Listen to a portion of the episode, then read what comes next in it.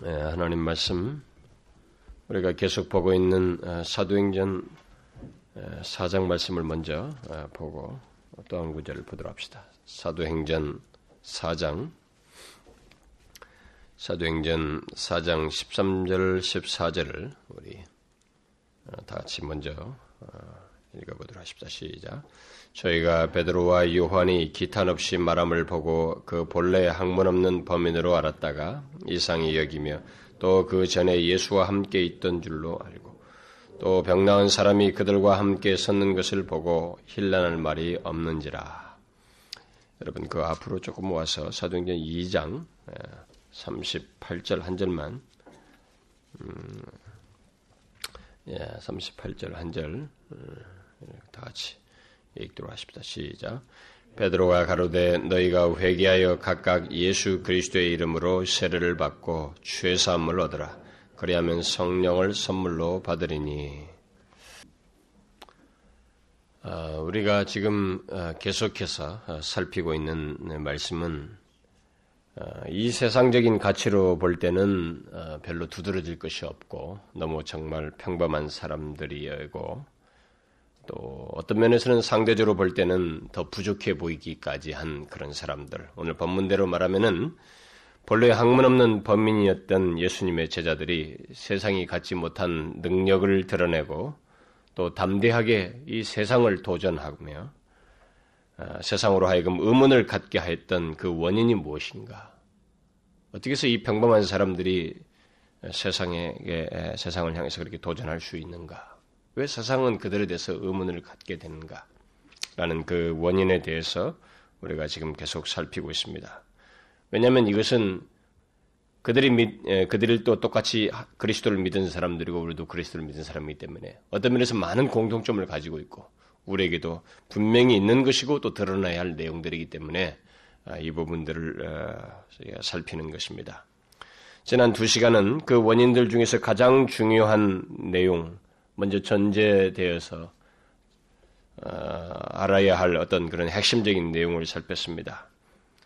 어, 그것은 어, 세상을 도전하는 그 역동적인 그리스도인은 어, 그들의 어떤 탁월함에 의해서 어, 세상을 도전한 것이 아니고 바로 부활 승천하신 우리 주님께서 음, 성령 안에서 그들과 함께 계셨기 때문에 분명히 똑같은 인간이고 똑같은 사람이지만 오히려 더 부족한 보이기까지 했지만은 바로 우리 주 예수께서 성령 안에서 그들과 함께 계셨기 때문에 바로 그렇게 세상을 도전할 수 있었고 역동적인 그리스도인의 모습을 가질 수 있었다라는 것이었습니다.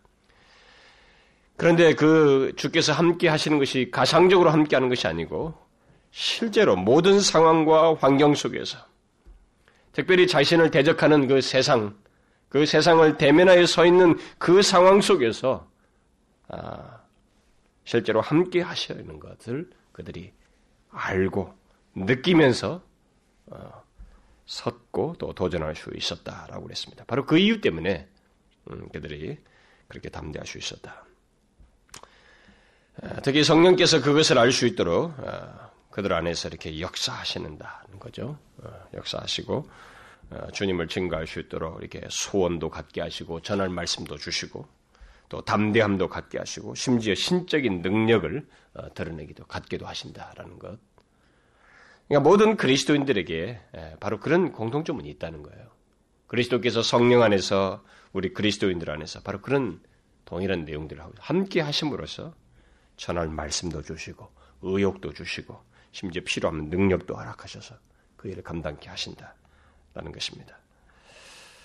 어, 분명히 우리가 보면은 어, 그들이 성령이 충만했다는 말이 있습니다. 근데 이런 내용들은 어, 추가적으로 우리가 나중에 더 덧붙이겠습니다만 근본적으로 그들이 그 자리에 선 것은 분명히 우리가 과거에 그 사람들이 어부 출신이었던 걸 압니다. 그리스도를 믿기 전에. 근데 그들이 지금 세상을 향해서 그렇게 도전하고 담대하게 선 것은 더 근본적인 중요한 내용이 있다는 거죠. 근원적인 내용. 지금 그것을 우리가 지금 먼저 살피는 것입니다. 그래서 우리가 잊지 말아야 될 것은 우리 그리스도인들이 세상을 도전할 수 있는 가장 중요한 이유는 주께서 우리와 함께 하시는 것이다. 여러분과 제가 어느 곳에서 무엇을 하든지 정령 그리스도인들에게는 주께서 함께 계신다는 거예요. 그것을 믿는 자는 그것을 더 풍요롭게 누릴 것입니다. 그가 우리와 함께 하셔서 바울이 감옥에 있을 때도 주께서 그와 함께 하셨어요. 바울은 그것을 알았습니다. 느꼈어요. 그래서 말할 수 없는 기쁨을 가졌습니다. 베드로가 편지를 썼던 아시아에 흩어져 있는 그리스도인들도 그것을 느꼈습니다. 네로의 핍박 가운데 있었지만은 주께서 자신들과 함께 하신 걸 알았습니다. 그래서 말할 수 없는 기쁨을 가졌어요. 이것이 우리 그리스도인들에게 이 세상을 도전할 수 있는 가장 강력한 원인이에요. 근원입니다. 여러분과 저에게는 부활하신 주님, 영화롭게 되신 주께서 함께 하십니다. 그래서 여러분과 저는 우리들이 그런 특별한 자로서 이 세상에 살고 있다라고 하는 것을 알아야 됩니다. 주께서 함께 하시는 자로서 이 세상을 살고 있다. 특별히 능하신 성령께서 우리와 우리 안에 거하시며 우리를 도우시고 있다는 것을 아셔야 됩니다. 바로 그것 때문에 우리는 이 세상을 도전할 수 있습니다. 자, 그러면 이제 음, 오늘 본문에 등장하는 본래 학문 없는 범인들이 세상을 도전하고 의문을 갖게 할 수 있었던 또 다른 원인을 어, 살펴보도록 하겠습니다. 그런데 이 새로운 원인을 말하기에 앞서서 어, 먼저 언급할 내용이 있습니다. 그것은 우리 그리스도인들이 세상을 도전하고 의문을 갖게 하는 원인이 아주 복합적이다는 것이에요. 어, 결코 한두 가지로 말할 수가 없다는 것입니다. 우리 주 예수 그리스도께서 이 땅에 계실 때 행하신 것과 또 십자가와 부활 뭐 이런 내용들 있죠. 대속의 사건들 이런 역사들. 또 그것에 근거해서 우리에게 허락된 여러 가지 은혜들과 또 성령께서 함께 하셔서 역사하시는 것. 그 성령 하나님께서 감화 감동하시고 충만하여 역사하시는 것 등 이런 복합적인 요 원인들이 우리 가운데 다 있어요. 그래서 한 가지로 한두 가지로 이것을 말을 할 수가 없습니다. 우리는 그것들 중에서 핵심적인 내용들을 복음서를 복음서도 인용을 하겠습니다만은 이 사도행전과 서신서를 중심으로 해서 이제부터 좀 더 구체적으로 또 어, 여러 가지 원인들을 살피려고 합니다. 여러분들이 앞으로 보겠습니다만은 이 세상에 존재하는 그리스도인은 굉장히 특별합니다. 저는 에베소서 강의를 하면서 이것을 수도 없이 얘기했습니다. 여러분 서신서를 발견하면서 이 성경에 등장하는 이 사람들을 잘 보셔야 됩니다.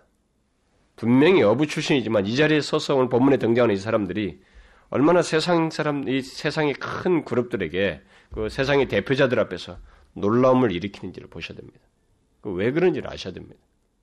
이 세상에 존재하는 그리스도인은 특별해요. 자신들이 특별하고 싶어서 뭐 우월감을 가져서가 아니라 그들과 결부되어 있는 하나님 때문에 특별할 수밖에 없어요. 특별할 수밖에 없습니다. 그리스도인들은 하나님과 연관되어 있어서 신적인 요소들을 가지고 있어요. 신적인 요소들을 굉장히 많이 가지고 있습니다. 그 때문에 특별해요. 이 세상에서.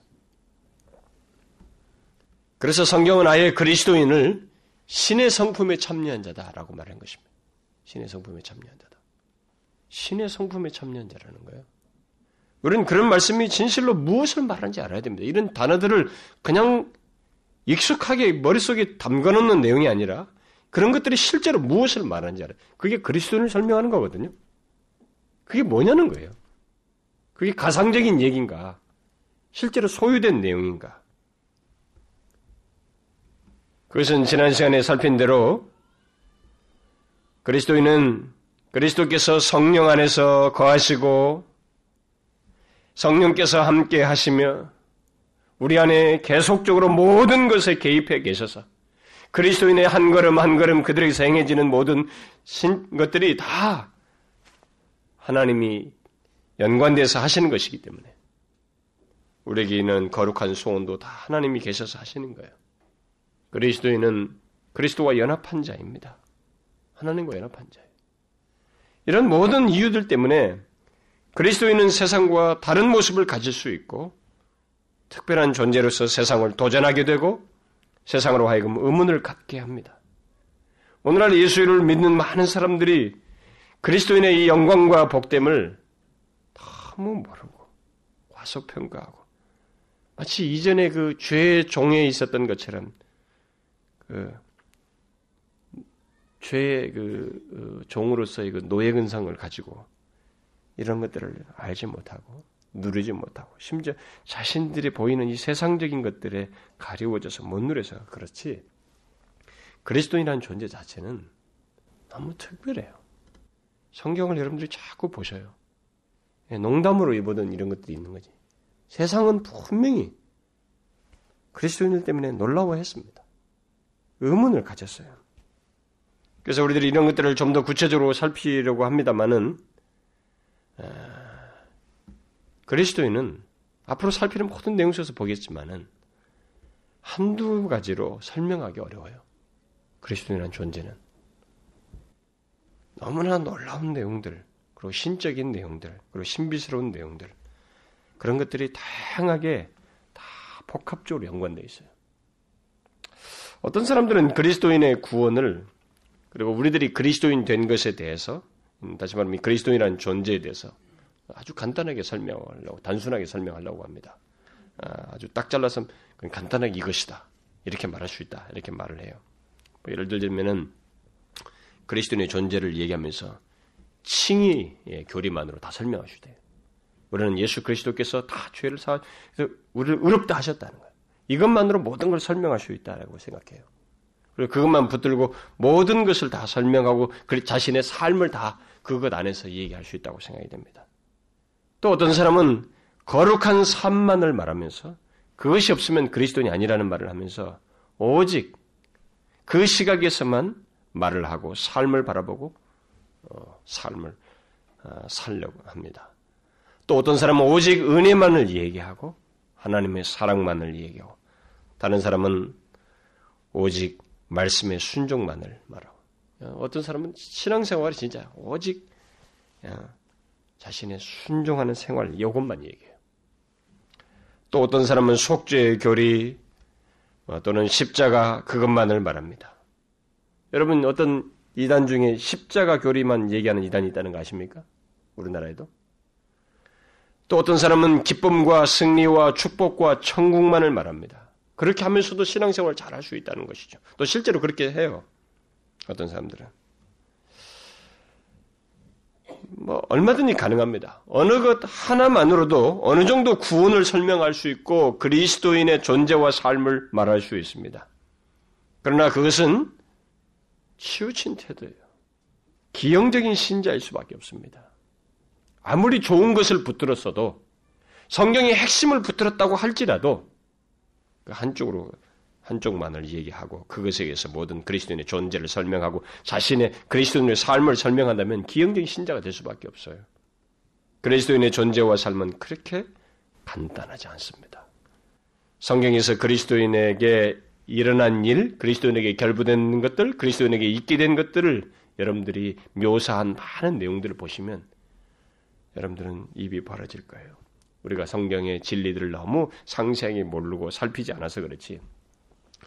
여러분 그리스도인의 구원에 대해서 설명한 거예요. 그리스도인의 구원에 대해서 주로 이제 설명한 용어들 한번 성경 뽑아볼까요? 칭의로 구원을 설명합니다. 그리고 구원이란 단어로 설명해요. 구속이란 말로서도 표현합니다.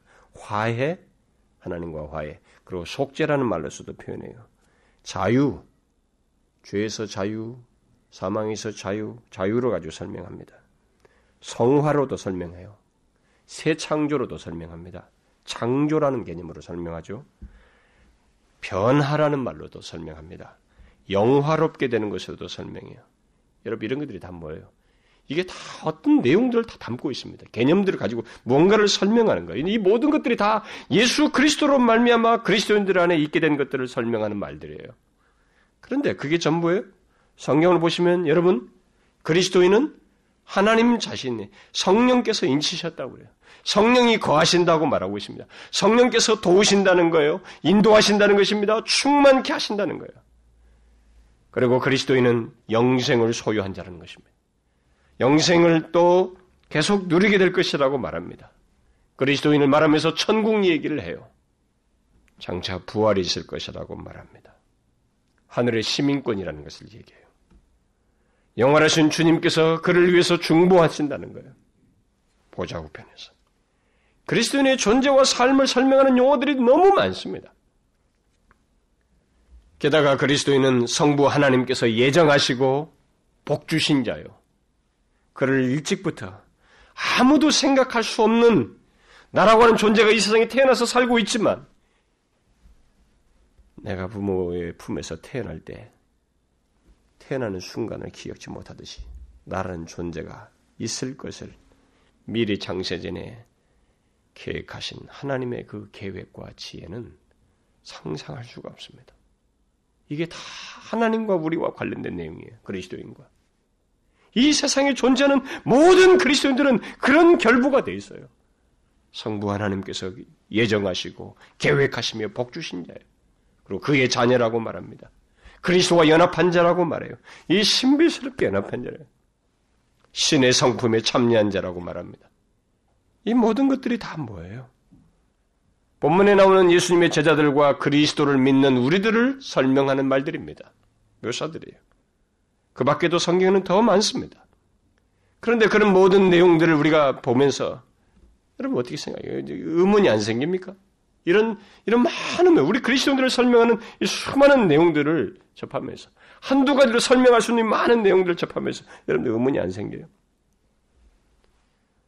아마 이런 의문을 가질 필요가 있을 것 같아요. 야, 이런 모든 내용들을 볼 때 정말로 그리스도를 믿는 내가 그렇게 특별한가? 내가 과연 그것을 알고 있을까? 지금 알고 정말 누리고 있는 거야? 내가 정말 예수 제대로 믿는 것인가? 내가 이렇게 특별하게 말을, 나를 향해서 특별한 내용들로서 말을 하는데, 이 모든 신적인 내용들로 가득 나와 결부시켜서 말을 하고 있는데, 나의 존재를, 나에게 있게 된 구원을 설명하면서 이 수많은 가지를 얘기하는데, 이런 것들을 볼 때, 내가 정말로 그렇게 특별한가? 나는 이것을 알고 있는가? 알고 누리고 있는가? 여러분 그런 질문 안 생겨요? 더 나아가서 그런 우리의 특별함 때문에 이 세상이 놀라고 의문을 갖고 있는가? 어떻습니까, 여러분? 그리스도를 믿는 여러분 자신에 대해서 말하는 수많은 그 말들을 보면서 여러분들은 그런 생각이 들지 않습니까? 마땅히 들어야 돼요. 그 다양하게 복합적인 내용들로서 그리스도인을 설명하고 있습니다. 성부, 성자, 성령 하나님께서 실제로 우리와 연루되셔서 우리에게 행하신 것이요, 우리 안에서 발생된 일들이며 우리 안에 허락된 것이고 실제로 우리가 그런 위치에 있으며 우리를 통해서 드러날 일이고 우리와 함께 하셔서 일할 모든 것들을 설명하는 것들이에요. 여기에 기록된 모든 내용들은 하나님을 믿는 우리와 관련된 내용들이지 다른 사람과 관련된 내용이 아닙니다. 그런데 예수를 믿는 사람들이 이것을 망각한다는 거예요. 이 엄청난 내용을 모른다는 것입니다. 복음은 그냥 기분 좋게 하는 게 아니에요. 사람을 감상적으로 이렇게 하는 게 아닙니다. 그 능력이에요, 능력. 능력입니다. 능력이에요. 능력이 그 복음과 연관된 자들 안에서 드러나요. 드러나게 되어 있습니다. 칭의도 나를 위한 것이고, 구원도 다 나를 설명하는 것이고, 화해와 속죄도 구속도 다 나를 위해서 있게 된 것들을 말하는 것입니다. 자유나 새 창조 이런 것도 마찬가지예요. 나에게 있게 된 것들이고 성화와 변화와 영화도 내게 있고 있을 것을 말하는 것입니다. 영생 그것도 내게 주신 것을 말하는 것입니다. 성령의 인치심과 내주하심과 함께하시며 역사하시고 충만하신 것도 그리스도를 믿는 나에게 해당되는 내용들을 말하는 것이에요. 이렇게 그리스도인의 존재를 설명하는 것은 굉장히 복합적이고 그리고 영광스럽기까지 해요. 음? 신비스럽고 영광스럽게 합니다. 그 때문에 그리스도인은 근본적으로 이 세상으로부터 의문을 불러일으킬 수 있는 조건을 가지고 있어요. 이것을 아셔야 됩니다. 그리스도인은 이 세상을 도전할 수 있는 조건을 가지고 있어요. 세상 사람으로 하여금 주변 사람들로 하여금 의문을 갖게 할 수 있는 조건을 가지고 있습니다. 우리들이 우리를 스스로 숨기고 우리에게 해당되는 것들을 무시하거나 감추지 않는 한, 또 우리들이 그 모든 사실을 망각하지 않는 한, 그리스도인이라는 존재는 근본적으로 이 세상을 도전하고 의문을 갖게 하는 존재입니다. 이것을 알아야 됩니다. 자, 이것을 기억하고, 본문에 등장하는 사람들, 곧 본래 없는, 본래 학문 없는 자들이 세상을 도전하고 의문을 갖게 했던 여러 가지 복합적인 원인들 중에 오늘 그 한 가지를 우리가 주목해서 보기를 원합니다.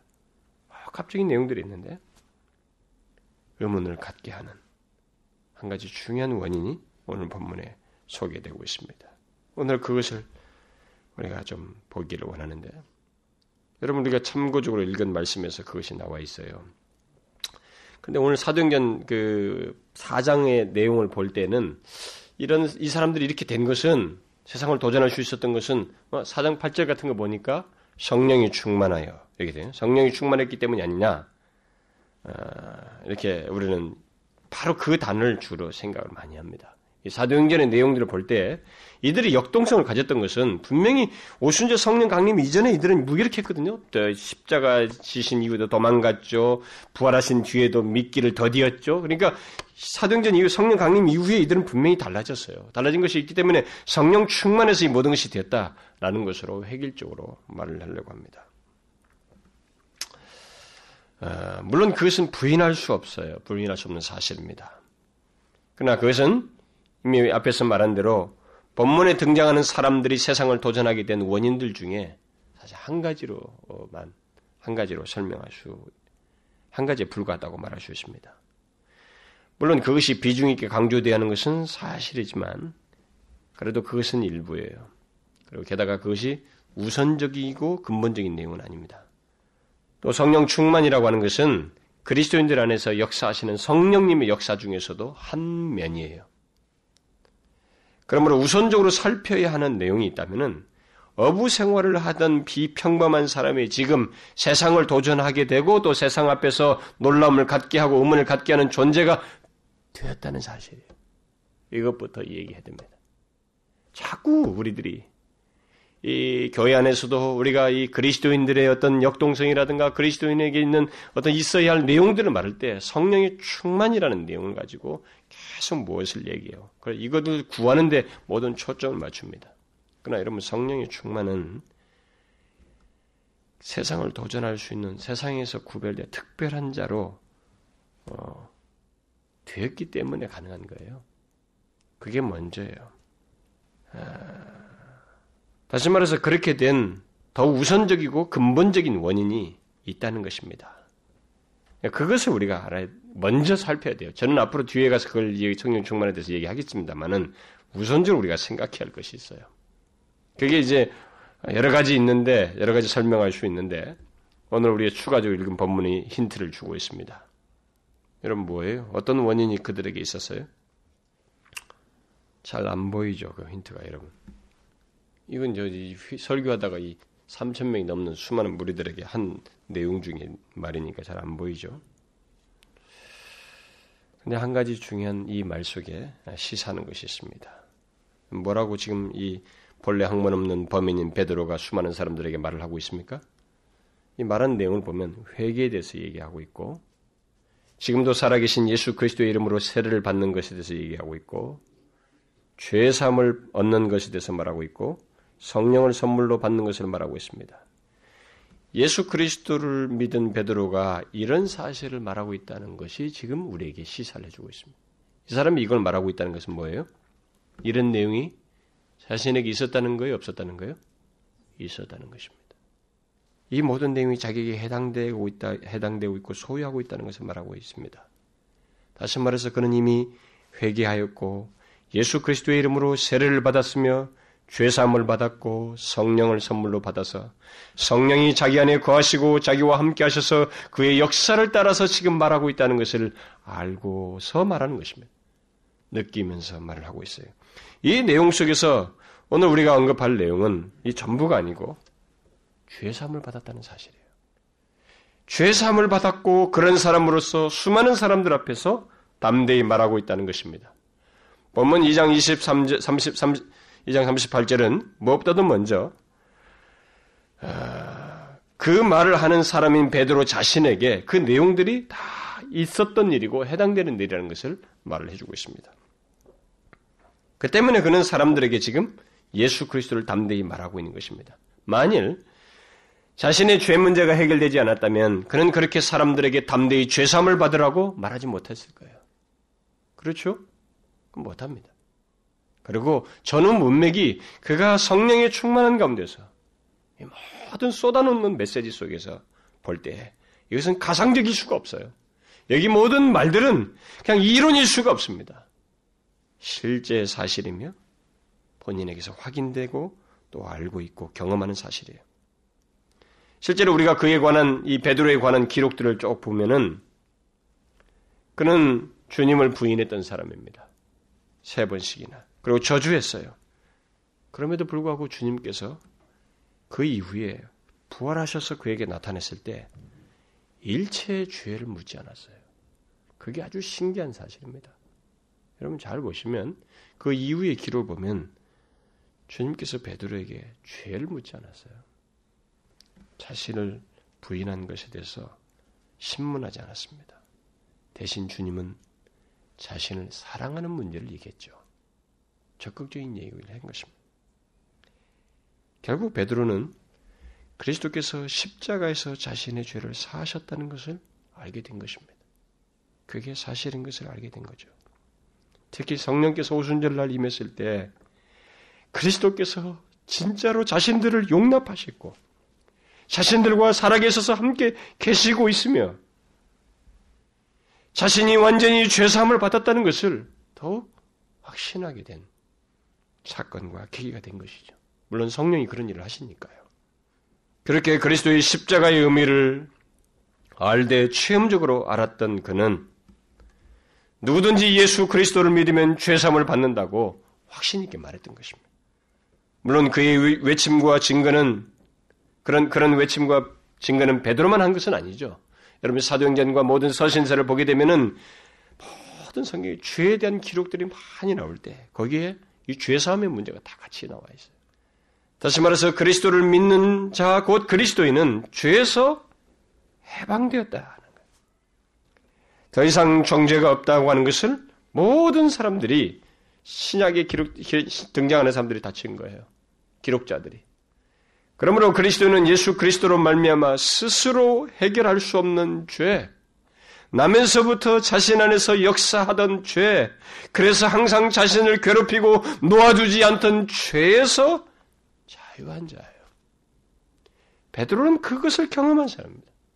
예수를 믿는 자에게 그릇 그이 죄삼이 분명히 있다고 하는 것을 분명히 말하고 있습니다. 그 사함 받은 자로서 그 사람들 앞에 서서 증거하고 있는 것입니다. 그리스도인은 그런 자예요. 더 이상 죄가 요구하는 사망 아래 있지 않는 자입니다. 이 본래 학문 없는 범인인 베드로는 바로 그런 사람으로서 사람들 앞에 섰고 세상을 도전하고 있는 것입니다. 그는 전혀 다른 사람으로서 세상에 서 있는 것입니다. 이것을 알아야 됩니다.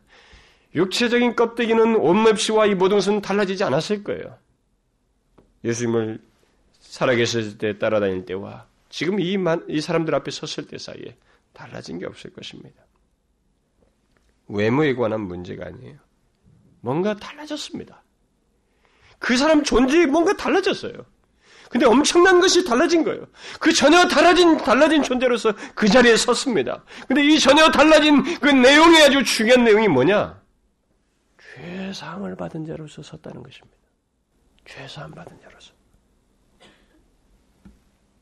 죄 사함 받은 자요. 죄가 요구하는 사망으로부터 자유한 자로서 얽매임이 없이 담대함을 가지고 사람들 앞에 섰다는 것입니다. 베드로가 후에 기록한 그의 서신을 보게 되면 그가 알고 확신한 죄사함이 어떤 것인지를 잘 말해줍니다. 그가 베드로서에서 이렇게 말하지요. 그리스도께서 친히 나무에 달려 그 몸으로 우리 죄를 담당하셨으니 이 말은 뭐예요? 이거 모르고 쓰고 있어요? 확신하고 쓰고 있는 것입니다. 베드로는 확신하고 있었습니다. 우리 죄를 담당하셨으니 이는 우리로 죄에 대하여 죽고 의에 대하여 살게 하려 하심이라. 저가 채찍에 맞음으로 너희가 나음을 얻었나니. 베드로 자신을 비롯해서 그리스도를 믿는 우리들에게 어떠한 일이 있다고 지금 분명히 선언하고 있습니다. 어떤 일이 우리에게 있게 됐다고 말하고 있습니까? 예수 그리스도께서 우리의 죄를 다 담당하심으로써 우리는 죄에 대하여 죽고 우리의 전 존재가 나음을 얻었다고 말을 하고 있습니다. 이것이 특별함이에요. 그리스도인의 특별함. 저는 이런 부분에 대해서 그동안 고난주간 집회든 여러 가지 에베소서 강의치든 옛날에 이런 말씀할 때 굉장히 많이 말했습니다. 굉장히 많이 신고했어요. 우리가 이것을 알아야 됩니다. 여러분과 저의 특별함이 뭡니까? 이 세상 속에서. 우리가 그들보다 뭐 똑똑함이요, 지식이 많으며, 전문 지식이 많습니까? 온맵시가 다릅니까? 더 좋은 환경에 사는 것입니까? 그거 아니죠. 그거 아니죠. 그리스도인의 특별함이 뭡니까? 죄사함을 받았다는 거예요. 우리의 전 존재가 죄의 질병에서 나음을 입었다는 것입니다. 그거 아니에요? 이게 특별함인 것입니다. 그리스도인의 특별함이에요. 세상을 도전할 수 있는 강력한 원인을 그리스도인은 이런 이유 때문에 가지고 있는 거예요. 베드로와 함께 서 있던 요한도 그의 서신서에서 이렇게 말했습니다. 자녀들아, 내가 너에게 쓰는 것은 너희 죄가 그의 이름으로 말미암아 사함을 얻었다. 너희의 죄가 사함을 얻었다. 여러분, 왜 그들이 세상과 구별된 자리에 서서 담대히 세상을 도전하고 의문을 갖게 할 수 있었어요? 그것은 바로 이겁니다. 그리스도로 말미암아 죄 사함을 받았기 때문에 그래요. 자신들의 죄가 사함을 받았기 때문입니다. 그러면 우리는 여기서 한 가지 질문할 수 있을 거예요. 그것은 죄 사함을 받은 것이 그렇게도 세상을 놀라게 할 만큼 도전할 만큼 그런 원인인가? 그런 내용인가 하는 것입니다. 여러분 어떻게 생각하세요? 내가 죄사함을 받은 것이 세상을 놀라게 할 내용이 돼요? 그럴 만한 내용입니까? 한번 생각해 봐요. 죄사함 받은 것이 그렇게 놀라운 것입니까? 이 세상을 도전하게 하는 원인이에요? 여러분 한번 생각해 봐요. 이 질문에 대한 답이 뭐 하면 그 사람은 도전하지 못하겠죠. 자신이 쥐고 있는 이게 얼마나 귀한 가치인지를 모르니까. 영국에 보면은 가끔 이 자신들이 소유하게 된 골동품의 그 그런 것들을 예, 평가해주는 음, 그런 프로그램이 있었습니다. 저 영국 유학 시절에. 어떤 사람이 유럽 여행하다 어디서 사왔다는 피, 그림 하나 사왔다 하면서 검사하는데 그냥 아주 싸게 베르시아에 사왔다는 근데 그게 유명한 화가의 작품이었다는 것입니다. 막 기겁을 해요, 그, 그 여자가. 그렇게 가치 있는 줄 몰랐다. 가격이 뭐, 우리나라 돈으로 뭐 몇만 원짜리인 줄 알지만, 이 억대로 딱 뛴 것입니다. 근데 자신이 귀한 걸 가지고 있어도, 가지고 있지, 가지고 있는 것으로 생각지 못할 수 있어요. 못할 수 있습니다. 제가 그래서 묻는 것입니다. 죄사함을 받는 것이 그렇게 세상을 놀라게 하고 도전할 만한 원인인가? 당연히 그렇습니다. 당연히 그래요. 왜 그래요? 그것은 이 세상의 그 어떤 대적보다도 강하고 이 세상에 존재하는 그 어떤 대적이나 강력한 힘보다도 더 강하고 무서운 대적인 죄와 그 죄가 요구하는 사망이 죄삼을 받음으로 인해서 해결되기 때문입니다. 제 말을 잘 기억하십시오. 여러분, 인간에게 있어서 가장 무서운 것이 뭐예요? 아니, 이 세상에서 죄와 죄가 요구하는 이 사망보다 강력한 것이 어디 있습니까? 무섭고 강력한 것이 어디 있어요? 이 세상의 그 어떤 권세자나 용사도 또 지성인도 스스로 죄를 이기지 못합니다. 스스로 자기의 죄를 해결하지 못해요. 사망은 두 말할 것이 없습니다. 사망은 이기지 못합니다. 이 세상에서 죄와 사망을 스스로 해결할 수 있는 사람은 아무도 없습니다. 그만큼 강력해요. 절대적 파워를 가지고 있습니다. 인간에게 관한 하는 죄와 사망이라고 하는 이 적은 절대적 존재예요. 그만큼 강력한 존재입니다. 사람은 모두 죄라고 하는 지독한 질병을 가지고 있습니다. 그리고 그 질병으로 인해서 사망, 곧 육체적인 죽음을 넘어서서 영원한 사망을 향해서 가게 됩니다. 가야만 해요.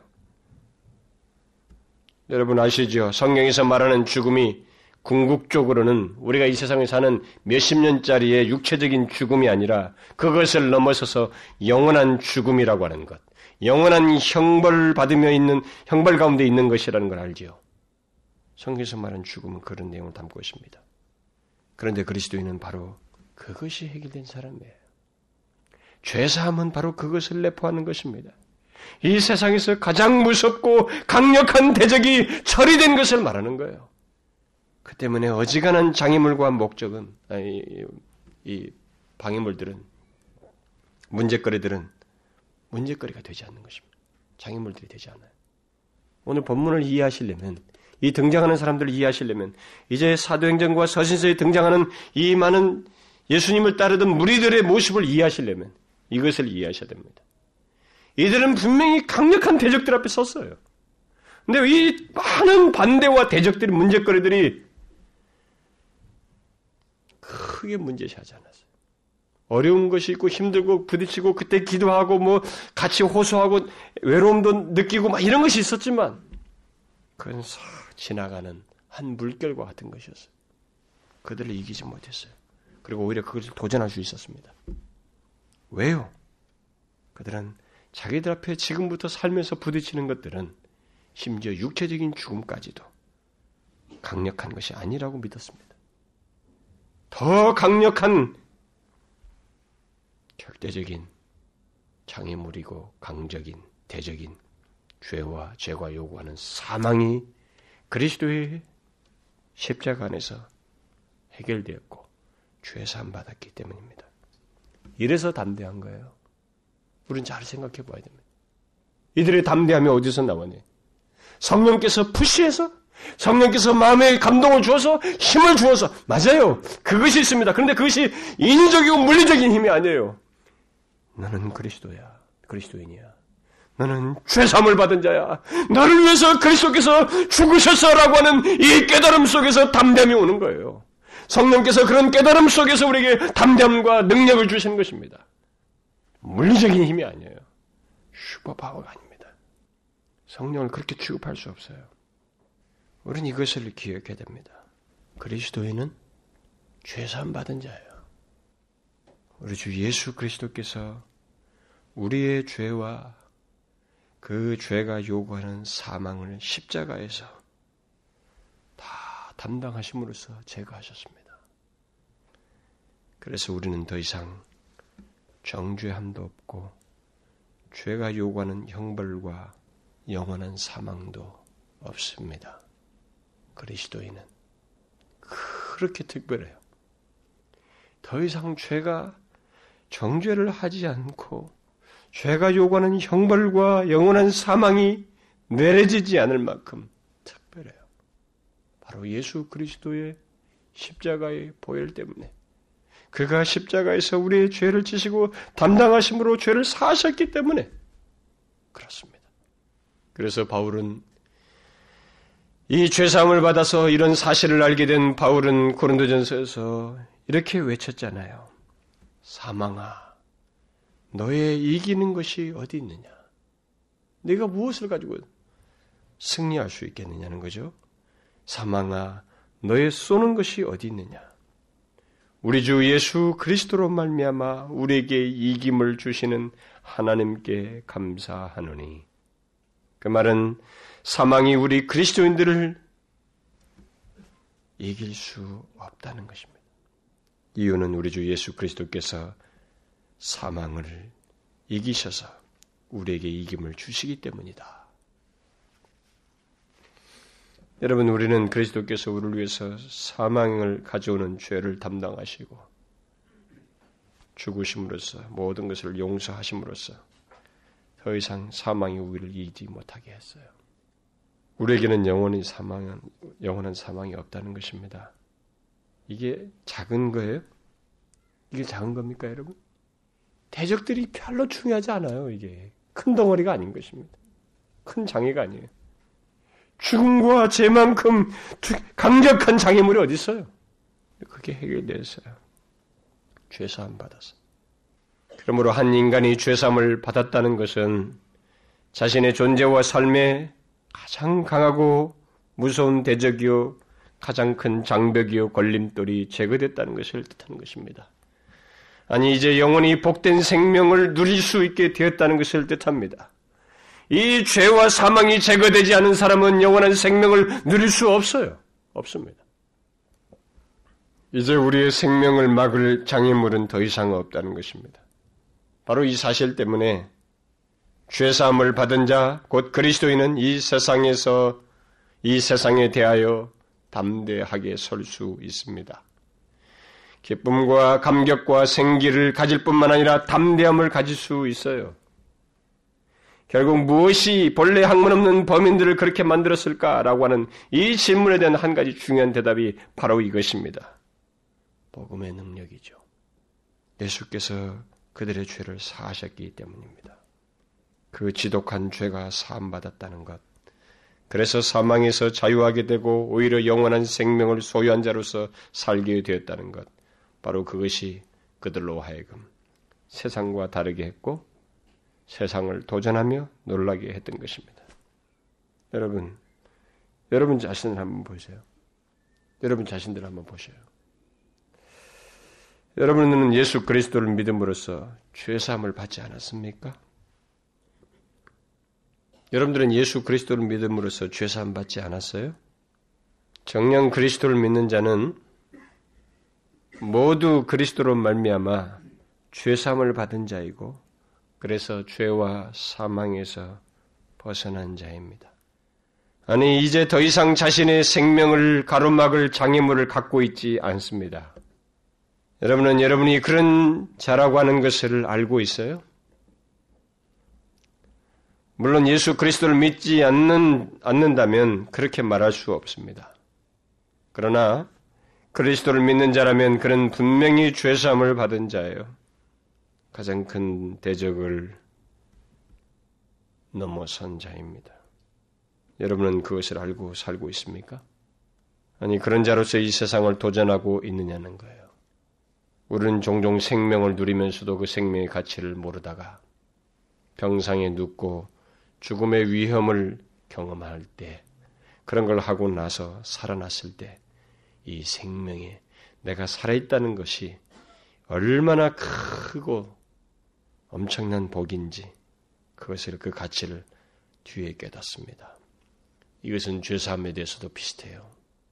죄사함에 대해서 비슷합니다.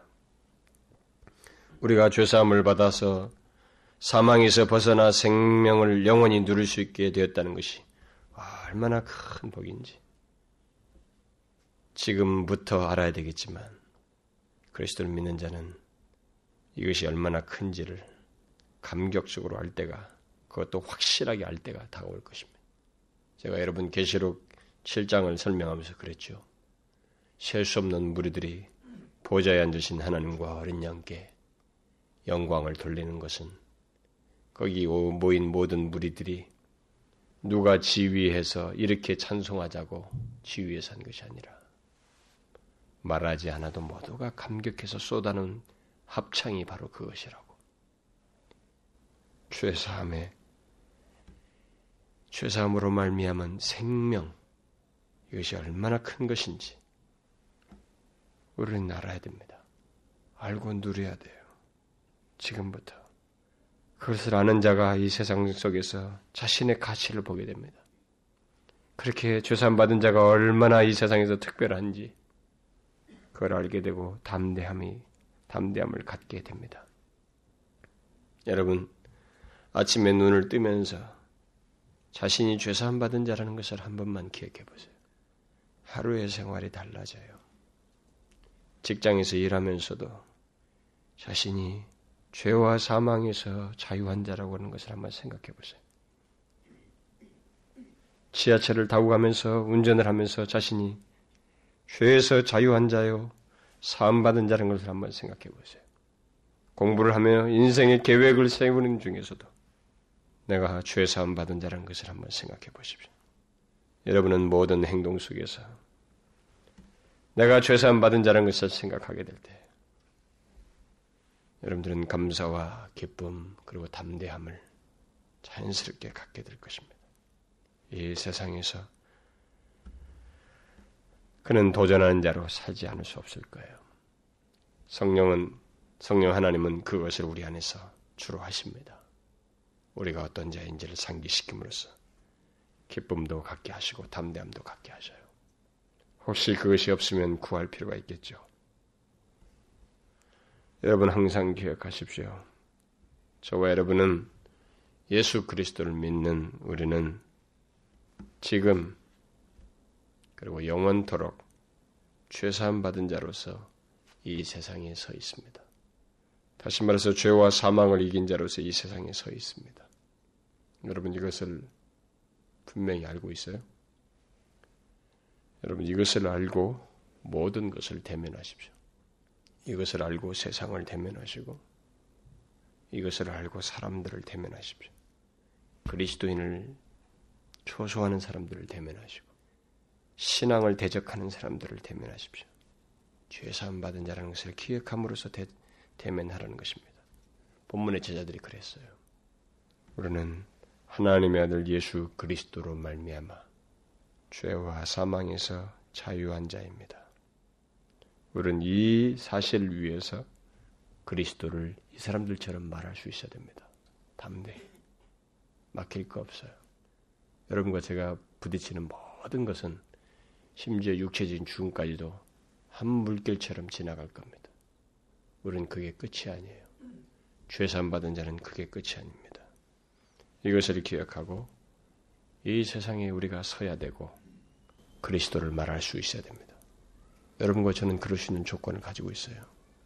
예수 그리스도를 진실로 믿는 자는 그렇습니다. 여러분 아시죠? 기도합시다. 오 하나님 아버지 감사합니다. 예수 그리스도 안에서 우리를 용납하시고 영원히 죄사함 받아 가장 해결할 수 없는 이 강력한 대적인 죄와 사망에서 자유하게 해주셔서 감사합니다. 그런 사람으로서 이 세대를 살게 해주시고 영원에 잇대어서 살기에 앞서서 먼저 잠시의 인생이나마 그런 사람으로서 이 세상에 존재하며 살게 해주셔서 감사합니다. 이 복된 위치와 이 특별한 은혜, 그것을 입은 자로서 이 세상에서 내가 피하려고 해도 피할 수 없을 만큼 우리 자신에게 있는 이 특별함과 복됨을 이 세상 앞에서 드러내며 담대히 우리에게 있는 우리에게 허락한 죄사함을 주신 이 비밀의 핵심인 예수 그리스도를 담대히 증거하는 저희들 되기를 원합니다. 그런 가운데서 주의 살아계심을 우리를 통해서 보며 우리 안에 있는 예수 그리스도에 대해서 의문을 갖는 일이 정령 이 세대 가운데 있게 하여 주옵소서. 우리 주변에서 있게 하여 주옵소서. 우리 교회를 통해서 있게 하여 주옵소서. 예수 그리스도의 이름으로 기도하옵나이다. 아멘.